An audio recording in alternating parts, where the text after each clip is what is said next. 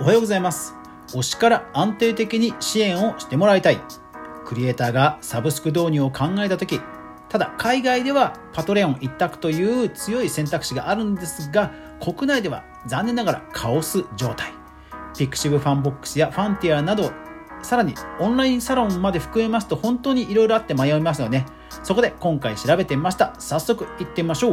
今日の話題があなたを変える。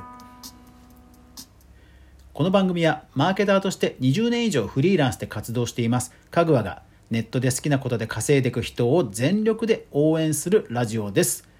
チャンネル登録フォロー通知設定ぜひぜひよろしくお願いします。はい今日はクリエイター支援サイトいわゆるパトロンサイトというものを調べてみたという内容です、え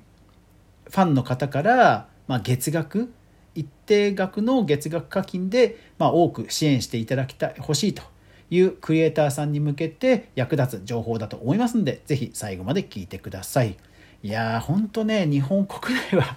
本当カオスですね。でしかもあのこれって課金に紐づいてる情報じゃないですか。ですから多分ね淘汰もされないんですよね。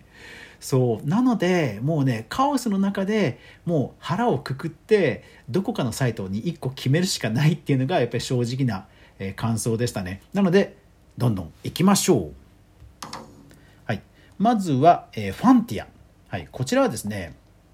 あの同人誌まあ、同人界隈で有名な、えー、虎の穴という会社さんが運営している日本ではおそらく最も古い草分けの、えー、支援サイトです。2016年調べると2016年からということで確かに登録しているクリエイターさんが一番多いような印象です。ただまあやっぱりそのサブカルに多い強い印象なので、まあ、アニメイラスト、えー、動画、えー、同人 R18 とかそんな感じの、えー、クリエイターさんが多い印象です。ただやっぱり機能とかいろんな面ではあの課金の決済システムとかに関してはやっぱりこなれてるなという印象がありました。はい。ではどんどんいきましょう。次、えー、支援。こちらはですね、ダウンロード販売のサイトで DL サイトというサイトがあるんですが、まあ、ここが運営しているクリエイター支援向けのサブスクプラットフォームです。ここは2018年ですかね。うん。で、つので、まあ、例えば音声配信で言えば ASMR とかオーディオブックとか、まあ、声優さんとかですとね、こういう朗読とか、えー、そういった音声のコンテンツですとか、えー、ダウンロードの音楽とか、えそういったものがそういったものを展開しているクリエイターさんであれば相性はいいのかなと思います。はい、では次、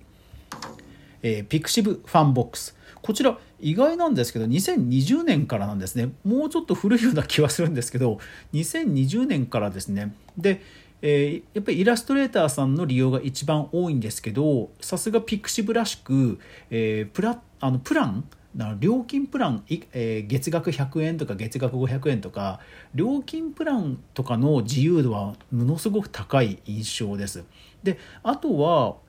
思った以上にエンジニアさんが多い、まあ、ゲームクリエイターさんとかが多い印象なので比較的プレーンな感じで実は使えるのかなという印象を持ちましたね。なんかイラストレーターさんとか二次創作多いのかなと思いきや意外とエンジニアさんとかうん、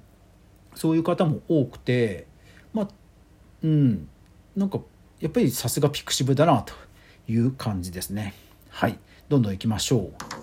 えー、それからですね。でそれ以外にいわゆるそのサブスクプラットフォームたくさんあるんですが、えー、 Enty ファンタスフィック OFUSE と。うん。本当いろいろあるんですよね。 OFUSE さんってお布施を本当に単発で払うだけかと思いきやメンバーシップももう今実装してるんですね。はいじゃあ次行きましょう。次はファンクラブ系ですね。ファンクラブ系はこれね結構審査制が多いです。ただ審査が通ってしまえば無料で使えるっていうところもあって、えー、まずはミーグラム。こちらはモデルプレスっていうメディアがあるんですがそちらが運営しています。ですので本当にモデルさんとか、えーとタレントさんとかが使ってる印象です。であともう一つはサイバーエージェントグループがやっているフェンシーですね。こちらも0円で審査はあるんですが0円でそもそもが開設できます。だから手数料で彼らも稼ぐというビジネスモデルですね。まあサイバーエージェントという後ろ盾は本当安心感ですよね。はい、では次。オンラインサロン系ですね。もうこれはもういろいろありますよね、えー、例えば DMM オンライン。キャンプファイヤーコミュニティ、えー、それからノートのサークル機能と、うん、この辺りはもう、えー、使ってるえクリエイターさんも多いんじゃないかなと思います。例えば、ポッドキャスト、音声配信で言えば、ポッドキャストの、えどんぐり FM さん、すごく有名な、えー、ポッドキャスターさんがいらっしゃるんですけども、えー、どんぐり FM さんは確かキャンプファイヤーコミュニティと、えー、ノートのサークル機能を使っているはずです。で、まあ、この辺り、まあ、ノートは多分審査はない、キャンプファイヤーも今審査ないんですかね？うん。でもまあ、どちらも大手のプラットフォームという安心感はやっぱりありますよね。うん。はい、じゃあ次。えー、大手 SNS 系。はい。こちらは有名どこですと、まあ、YouTube のメンバーシップと。それからあとツイキャスもメンバーシップやっているんですね。知らそう知らなかったです。うん、でもただね、どっちも、えー、そもそも収益の対象になってないとダメと。例えば YouTube であれば直近3ヶ月4000時間以上再生とか1000人以上のフォロワーとかっていう、まあ、縛りはやっぱりあると。そもそも審査に通らない通るのが大変っていうのはありますね。はい、でそれ以外の SNS では一応噂としては今後実装されるだろうというのがはい Spotify、Twitter、Instagram、TikTok です。いずれもサブスクを実装すると言われていて、かつ海外ではもう先行して、えー、一部のアカウントではサブスクできるようになっています。インスタグラムなどでもそうそう、インスタグラムなんかも本当に普通にプロフィールページにサブスクボタンっていうのがいきなりあるんですよ。うん。むっちゃくちゃ簡単にサブスクできちゃいます。あのユーザー側としては。うん、だから実装されると本当最強だなと思いました。うん、そうそうだからまあこの辺ねもともと Twitter とかインスタでフォロワーさんいっぱいいる方は、うん、実装されればこれが一番いいのかなっていう、まあ、楽なのかなっていう気はしますがただね本当今日本市場のためだけで開発するっていうのがどうなんだろうっていうのはありますからそれを待つんだったらっていうのはありますからね本当判断難しいですよね。はいじゃあ次、えー、ニュースレター系ですね要はメルマガを登録してもらってまあそのメルマガが要は有料であれば実質サブスクだよねっていうやつですね。で、えー、ポッドキャストにも実は対応しているのがサブスタックです。これは海外ですと本当に今ものすごく流行っていて資金調達もされていてもう超安定株ですね。日本でもガジェット系の方ですとかえー、アーリーアダプターの方がもう Substack を使って有料のメルマガを配信してます。えー、国内ですと、ポッドキャスターさんで、えー、iPad ワーカーズの原田さんかな？とかが Substack 使ってましたね。月額1500円だったかな？うん。で、あとは、えー、 The Letter、それから Medy などですね。はい。じゃあ次行きましょう。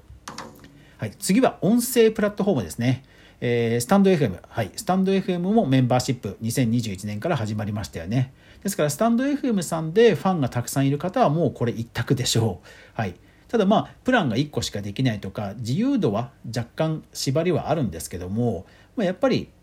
一番相性はいいですよね。で、あとは何気に Apple も有料のサブスクリプションを、えー、展開はできるんですよね。ただこれね、有料なんですよ。年額19.99ドル要は、えー、と2000円か年間2000円払わないとそもそもサブスクを、えー、開設できないんですよ。そうで手数料が初年度30%次年度15%と。まあアップルの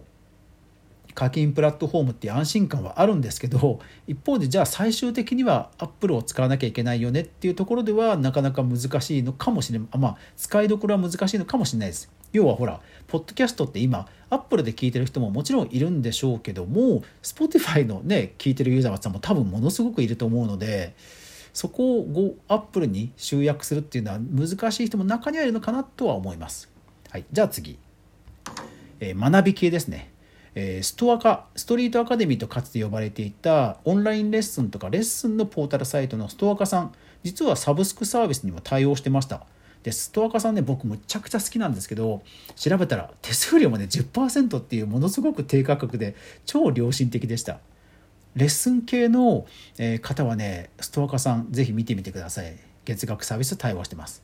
あとは独立系ではモッシュっていうところがありましたね。これちょっと知らなかったですけどもはい。いろんなヨガとかいろんなレッスン系の方が使われてるみたいですねはいであとは EC 系でベースとかストアーズとかペイパルとかストライプっていうのがまあそもそもまあ定期購入プランみたいな感じで利用できるサブスクが、えあったりしますと。はい。いやー、調べると本当カオスでしょ。本当カオスでしょ。ですから、あの、SNS が実装してくれればいいんですけど、思う実装になるかどうかも未知数なので、やっぱりどっか一個に腹をくくって、えー、そこにファンの方にお願いするっていう感じが、まあ、しょうがないかなっていうとこですかね。パトレオンも日本語版あるんですけど、なかなか知名度がないのと、あとどうしても決済の部分で、ね、例えばキャリア決済に対応してないとかやっぱり、うん、そのところでは